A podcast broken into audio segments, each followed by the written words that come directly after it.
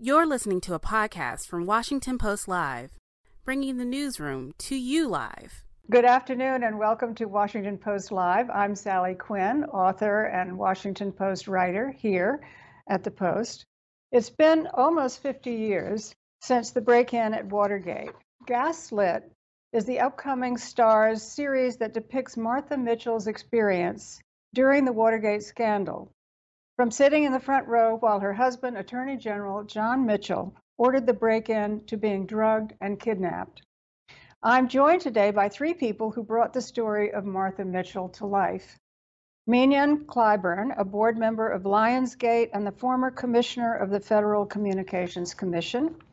Series creator, executive producer, and showrunner Robbie Pickering, and actor Allison Tolman, who plays the role of journalist Winzola McClendon. Thank you all so much for joining me here today. Um, Robbie, I think I'll ask you the first question. Um, you Gaslit is built um, on the first season of your acclaimed podcast, Slow Burn, which you also created and executive produced. No, no, so, no, no, no. I I didn't create that podcast. Oh. no, no. I, I well, uh, can I give you credit anyway? no, okay. So you produced it. You produced it. Yeah. Yes. I think Martha the, Mitchell actually created it. yeah, Martha Mitchell. So, Robbie, let me ask you this question. Um, so it's it's based on Slow Burn, is that right? Yeah, it's based yeah. on Slow Burn, which was a podcast that uh, Leon Neyfakh uh, created uh, for Slate.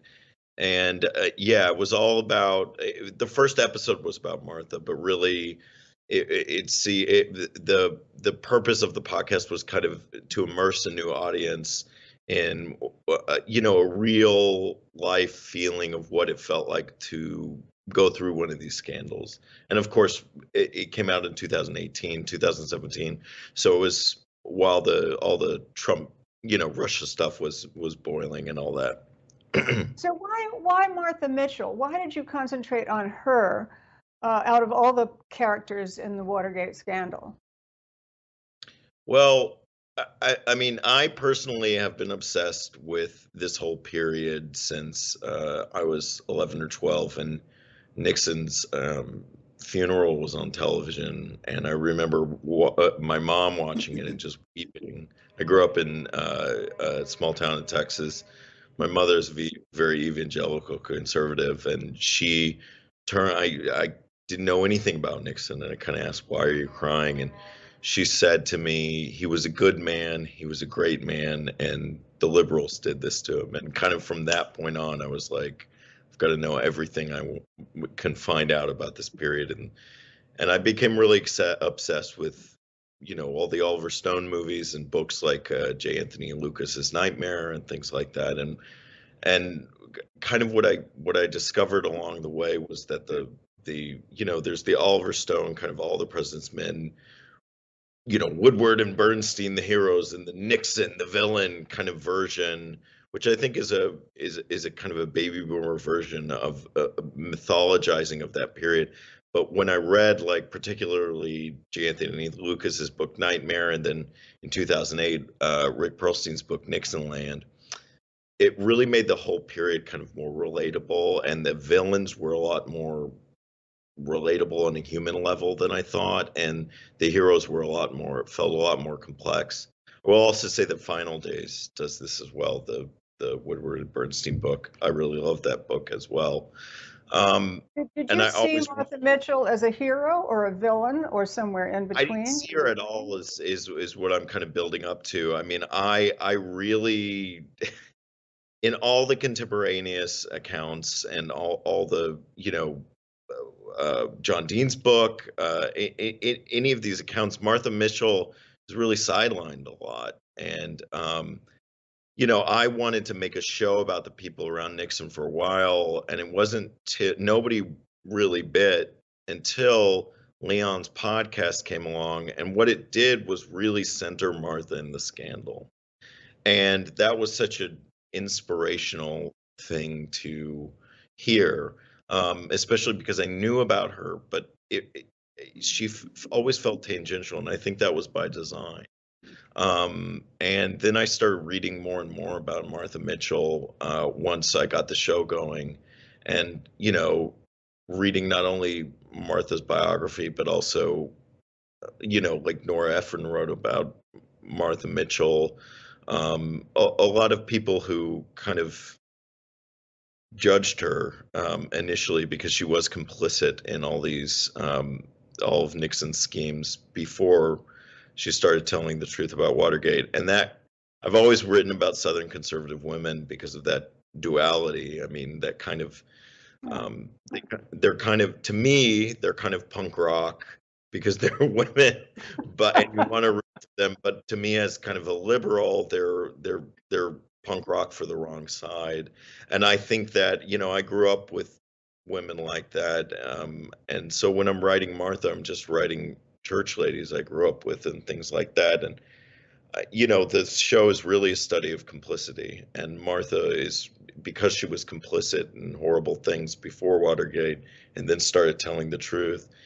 It's really kind of a complicated hero, and yeah, I, the, the reason I did it was because it needed to be told, it needed to be brought to a wider audience. Allison, um, you are playing Winzola McClendon, uh, who befriended Martha Mitchell and later wrote a biography about her. And uh, we've got a clip here that I'd like to play before I ask you a question. Okay. McClendon residence. Oh, thank God you answered. Martha. um, can I call you back later? I'm, I'm, in the middle of something. No, no, no, no. I have no time. I have no time. I, I, don't know what's happening here, but I'm being held prisoner. They're holding me here. They're keeping me here. Who's keeping you where? It's got something to do with this Watergate break-in. McCord was there. Read something about it in the paper. I don't know what it is, but okay, just... Martha, can you just slow down? All right, start at start at the beginning. What's happening? I just. Martha. Oh God. Can you hear me? Get away from me, Winnie. Hello. Get away from me. Hand me the phone. I need Get away from me, Martha. Please get away from me. No.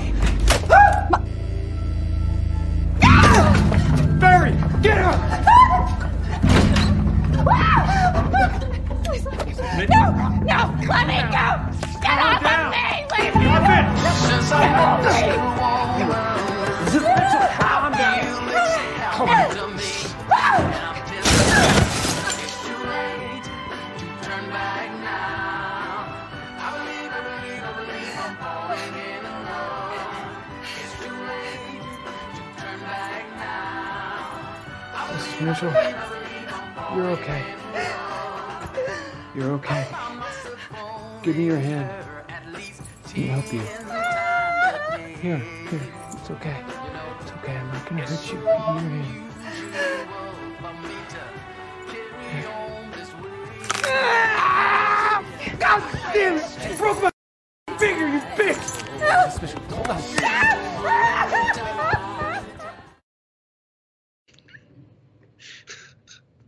Hi, Like movie. Allison. That's an incredible scene. Allison, um, how how what kind of research did you do to uh, play Winzola McClendon? And and uh, this was for for most people, the story of Martha Mitchell was so hard to believe and understand. Um, what do you think that Winzola McClendon was thinking? What was she what was she believing? Yeah, it's hard. You know, uh, there, I read as much as I could about Winnie when I took the role, but there's not a lot out there about her. Um, she exists really as a, as a tangent to everything that we know about Martha. So I think the more I learned about Martha, the more I was able to kind of get into who Winnie was and, and where she was at in this story. And I feel like the really interesting thing about this scene in particular is that like there's this extreme moment, there's this extreme situation, and even Winnie, who knows Martha, who likes her, who's a friend of hers, doesn't really grasp what's going on. I think it I think it would be difficult to grasp how serious the situation was. Um, and and the fact of the matter is is that Martha is a woman who is easy to dismiss. Um, because she was kind of known for being silly and being larger than life and being this socialite. She was in a unique position to be gaslit and to have people say that oh she was just making things up she was drunk she was silly she's hysterical um and i think the fact that even even winnie while concerned can't really wrap her head around um, the severity of of the situation is a pretty good indication that you know Mar- Martha was really vulnerable. Mignon, um, we have an audience question for you from Monique here in DC, and she asked, former Commissioner Clyburn, what resonated with you about this story? And as someone who's involved in politics both personally, your father is Majority Whip Clyburn, and professionally as a former public servant, what warnings does this story provide? Well, for me, the significance and the danger, um, both of those are reflected in the story. And what I mean by uh, this, uh, uh, how significant this series is, this was a woman who was marginalized, complex, yes, complicit, uh, but she evolved. And that evolution was not uh, fully embraced and in fact, um, the powers that be did everything uh, they could uh, to minimize, to vilify, uh, uh, to to ensure that her voice or that she was just a footnote in history. And that is the power and the danger in all of this. That consequential situations and individuals, uh, if they buck the status quo, if they push back, if they speak truth, uh, that there's is dangerous. And there are powers that be in the media and beyond that will ensure that their voices are not heard. We've seen that throughout history with women, with people of color. And if we don't have um, outlets and outlets that are responsible with checks and balances, those stories, those complexities, uh, those uh, those points and times in history that will inform and honestly warn us uh, about uh, what could happen if we're not vigilant. Those stories will not be told. So that, to me, uh, is uh, in terms of addressing that question. Uh, it is it's both evolutionary and revolutionary and enlightening, as well as a warning to all of us. Robbie, um, how do you think that what happened during Watergate will resonate or does resonate in in our political discourse today, in today's politics? I think I, what I hope is that people, one of the first questions we asked of our writers when they started working on the series was um, name a quality of yourself you see in one of the characters. The only caveat is it can't be a good quality. And I think if you can look at a lot of the people who are complicit in these horrible things and see times that you've done things out of ambition that go against who you think you are, or you've done things for because you feel valued by somebody in power, which is what I the reason I think John Mitchell was doing what he was doing, um, uh, or you've done you know things that you wouldn't usually do because uh, you think the ends justify the means as as Liddy does. I mean Liddy thinks he's you know fighting for some sacred principles, you know, and if you can see yourself in those characters, I think it it it it becomes modern because it becomes human and it becomes less about this singular point in history, which is I think the the the kind of version of this we've you know my generation has really been um, fed for so many years is that this was this singular point in history.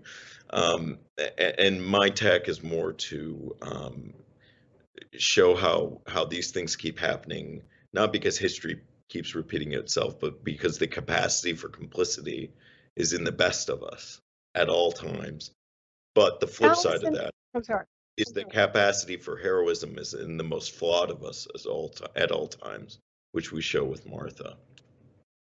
Allison, how did you work with the rest of the cast? Um, I'm I'm interested in how everybody sort of um, dealt with the story of Martha Mitchell, and did you find that some of your fellow actors um, were more positive about her or more negative about her?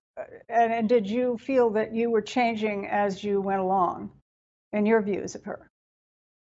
I, I mean, I just think I loved her more and more as Julia brought her to life. I spent uh, um, almost all my time with Julia Roberts. Um, uh, so I was, you know, primed to really love Martha because I think Julia did such a good job of portraying her. Um, so I just found her more and more endearing as time went on. Um, and I think you know at the last thing that I shot was a scene with um, with both uh, Julia and Sean, and seeing Martha um, in a different context within the context of her marriage and in her home um, was really heartbreaking and really sad. It made me think a lot about how this kind of vibrant, interesting woman um, was left destitute. You know, this incident that happened and the fallout from it really ruined her life, ruined her marriage, ruined her relationship with her kids, and um, I think it's just a really tragic story in the end.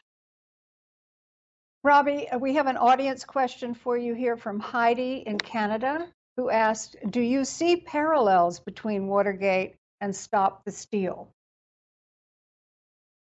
Um, you know, we didn't really deal with the uh, kind of conspiracy theory part of. I see Stop the Steal as a conspiracy conspiracy theory um, uh, uh, movement, general movement in this country that's pretty alarming. Um, we didn't really dwell on that uh, aspect of that. Uh, this the the scandal. We really wanted to show an insider version of of everything that happened. And really, the show we wanted to concentrate on two marriages that between John Mitchell and Martha Mitchell and John Dean and Mo Dean, and then characters like Frank Wills that never got their due um, around the scandal. We did have an episode about Mae Brussell, who was a conspiracy theorist at the time. Um, but we we kind of scrapped that earlier on to focus the series. But there was absolutely, you know, the the the Watergate period is absolutely the birth of of, of a lot of this widespread conspiracy theorist um, uh, uh, sentiment in the country. Uh, the idea that the government is uh, is is just you know plotting against the American people constantly. Mignon, um, how do you think that we should um, or we can prevent the kind of fear and paranoia that existed during Watergate and during the Trump administration. Um, how can we prevent that from influencing us um, in the future? By challenging ourselves to learn more, to not just rely on one platform or resource or individual for your news and information. You know, what we see here is how effective uh, having one source or, or having one power uh, dominate the discussion, dominate the conversation, dominate the narrative. Uh, and, and we, it is comfortable often, we retreat, we're complicit because it's easy, it's comfortable. Uh, but we have to continue to challenge ourselves to not be so, uh, to question authority, uh, to again read and consume more than one point of view, because it's growth for us uh, and again, it, it, it challenges uh, those who um, uh, would otherwise take advantage of that. And so, again, that's the beauty and the strength. And I, I, I would say, you know, the challenge of, for all of us to, to really go outside of our comfort levels and um, and and not only speak truth, but to read and learn more about uh, what truth is and where it lies. Robbie, when obviously Martha Mitchell came across as very outspoken and often very indiscreet, and um, she was the one who said the emperor has no clothes. Did you find it hard to portray her as a credible person? Because um, you could have gone over the line a little bit and made her seem crazy because sometimes she acted, and that's what the Nixon administration people did say about her was that she was crazy. How did you walk that line between presenting her as someone who was emotional and outspoken, but also a credible human being? I I think all the characters in the story are credible human beings. I think that uh, I I don't really write crazy people because I I don't I, I I'm very interested in the hot messes of history and this, you know, kind of bumbling stupidity that you know, the reason I don't really believe in conspiracy theories is I just believe everybody, you know, most of us are just at the end of the day pretty, you know, buffoonish. So you, you see you see Gordon Liddy as a credible human being? Yeah.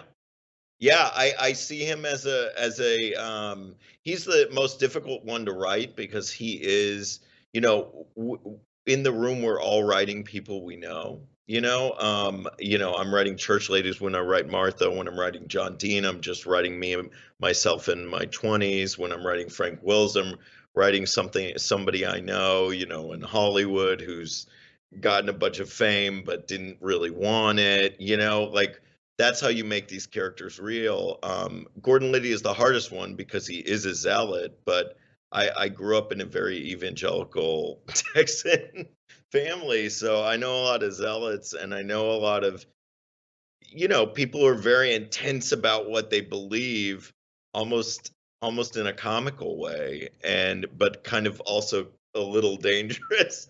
So you know, I that's how you make these characters fun and funny and also three dimensional and dramatic and and that's how you get all those things and and by writing people you know and writing yourself and uh, i just at the end of the day i believe not many of us are crazy most of us are just um, have very relatable reasons we're such idiots you know and we do so stupid we things relieved. i'm relieved to hear that What's that? Allison, uh, we have an audience question for you from Scott here in Washington, D.C., who asked In hindsight, questions have been raised about the journalistic ethics of reporters taking advantage of Mrs. Mitchell's delicate mental state during the Watergate period. What are your thoughts on the subject? Yeah, I mean, I think that's a fair uh, question and a fair criticism, um, and one that's certainly you know relevant today. Um, you know, Winnie, as as she stands in the series, is sort of a um, stand-in for a lot of different uh, reporters and characters and people that were um, speaking to Martha during this time. So, in my version of Winnie, there's a lot of uh, personal care there. She really cares about Martha and really wants what's best for her. Um, so it's not a question I had to tackle in order to do this work because it just wasn't really a question in the story we were telling within this series. Um, but I think it's a I think it's a valid question. I think that um, taking taking advantage of someone at their most vulnerable as a reporter to get uh, a scoop is um, that's it's a slippery slope that's really dangerous uh, ground. And Washington D.C. is an opportunistic uh, type of place. so is the rest yeah. of the world. So it really? should not surprise us that you know people are going to leverage whatever influence they have in order to break that story or to get that edge. So it's right. unsurprising. Um, it, it's often tragic, uh, but uh, not a surprise at all. Uh, we know these household names uh, because they have broken stories, they have um, embraced uh, individuals, and they've gotten that scoop. Uh, and, and, so um, that's a part of the beauty and the tragedy of it all. Yeah, and remember Robbie, that Martha what, was using why these. Why did you uh, decide so. to call this movie Gaslit? Um, well, you know, I we were looking for names to differentiate it from the podcast because I really went, I, really took the Martha story and then blew that up, and the podcast went to some very interesting places, but it was different than the podcast. So I was looking at the Martha Mitchell effect, which is this uh, clinical psychological term, which uh, is when a person's accurate perception of reality is is is deemed illusory despite being you know real. And uh, you know i was going to call it the martha mitchell effect and then uh, one of our producers sam was said doesn't that just mean to be gaslit? And and it does and and we just thought that was more punchy more interesting tonally more what the show is because the show is fun and it has this this this thriller aspect to it, this very dark aspect to it, but it's also fun and and um and exciting. And Gaslit just seemed to hit that. I don't know. It was it was a it was kind of a moment where we were all like, yeah, that's what we should name our baby. You know. I didn't name my uh, actual uh, baby. Mignon. Um, oh, okay. I was wondering. That's not very southern. Mignon, uh, we're talking about Martha Mitchell often being portrayed as, as hysterical or crazy, and, and a lot of women in those days were, if they spoke out at all. Why do you think these stories have been kept so quiet for so long? Because who he who has the pen rules. And notice I use the pronoun he. And so when Yeah. you when you do not have um, those decision makers or those green lighters or those editors um, that will um, ask about the other part of the story or that would lead with um, you know thinking about what is um, you know what are multiple sides of the story then you will have this uh, uh, so uh, when you have newsrooms respectfully i know you work in one um, and, and i had a weekly newspaper. But if you don't have the sensitivity and the uh, being intentional about telling more the one dimension in, in, of the story it is very easy to um, again ride that wave uh, that is the norm that is historic. Um, you know that it, it, it's always been this way and we've always spoken to this person and we've always hired that person. Then these stories do not get told we don't know as much as we should about martha mitchell uh, because they were very effective in demonizing her. But honestly when you use the word complicit um, there were some outlets that were complicit too that did not go and look and listen to what she was saying in real time. They chose a narrative they embraced it um, and then for them that was the end of the story. But Gaslit, Gaslit um, thankfully, um, is telling another part of the story, which hopefully will motivate those to do more research and learn about this incredibly complex woman who spoke her mind. Robbie, we only have a few minutes, uh, actually a minute. Um, why do you think suddenly everybody's interested in Martha Mitchell? It's now the 50th anniversary of Watergate coming up, and suddenly she's everywhere. Why now? Well, I think the Slow Burn podcast really, uh, a lot of people listen to that podcast. And I, I think, you know, after Me Too, post Me Too, we're re examining a lot of our history. But I don't think they're only interested in Martha Mitchell. I wanted to say, um, Mignon was talking about, you know, these characters that get written out of history. You know, I've had a lot of people come up to me and talk about Frank Wills, the security guard who who uh, is responsible for busting the Watergate burglars. And if if Frank Wills were white, everybody would know his name, and everybody in America would know. There would be songs that, that there would be a lot more songs about Frank Wills, but he he was black, and so he was he was really relegated to the to the footnote kind of thing. And we in this series are trying to bring, uh, you know, lives like Frank Wills's life or Angelo Lano and, and Paul Magallanes, who were were were the FBI agents uh, and the whole Watergate task force busting all this thing stuff wide open and having their report 302 reports leaked to Woodward and Bernstein. You know, the, the, these people's stories have stories have never been told. Mo Dean's story has never been told there, there's a wealth of these stories in a scandal like this that has been yes we've examined watergate so much so much over the course of history but we've examined a very narrow version of what this could be. And in that sense it's a microcosm of how you know history is written. It's typically written very narrowly. You, don't hear about the media and and and the and the the and the movers and shakers and the people who run the country and the people who decide these things kind of settle on people you know it's not like a cabal it's not like a conspiracy but everybody kind of settles on these people and they most of the time happen to be uh, white men and and we're trying to tell the other stories so um, I think we're just about out of time. Um, and I want to thank you, Robbie and Mignon and Allison, for joining us today. Um, and uh, I just want to remind our audience that Gaslit will premiere on the Starz on April 24th. And I will be back in just a minute with my next guest, Don Graham. So please stay with us. I want to introduce today um, Don Graham, um, who uh, is one of my oldest friends. Uh, he's the chairman of the board for Graham Holdings Company and founder of the Dream.us. But many of you know Don as the former publisher of the Washington Post. Um, Don, I'm so happy to have you joining us today. And I wanted to um, I wanted to talk to you a little bit before about Martha Mitchell and because um, you remember those days. Um, is um, what do you think her significance was in in the whole Watergate story and this telling of that? And as you recall her during those days and how she behaved, what was your what was your opinion of her then? How did you feel about her? She was a truth teller. And you and I, Sally and I knew each other 50 years ago. We knew each other on the day of the Watergate burglary. And uh, that day, I was uh, at a weekend house with Katharine Graham, my mother, the publisher of the Washington Post, and one woman who's absolutely central to the story of Watergate, as Sally knows. And uh, if you had asked Katharine Graham, if you had asked Ben Bradlee, if you'd asked Woodward and Bernstein on uh, in 1972, uh, right the day after Watergate, is this going to lead to the resignation of the president? They'd have all said, "Jesus, we don't, we don't think so. Hell no."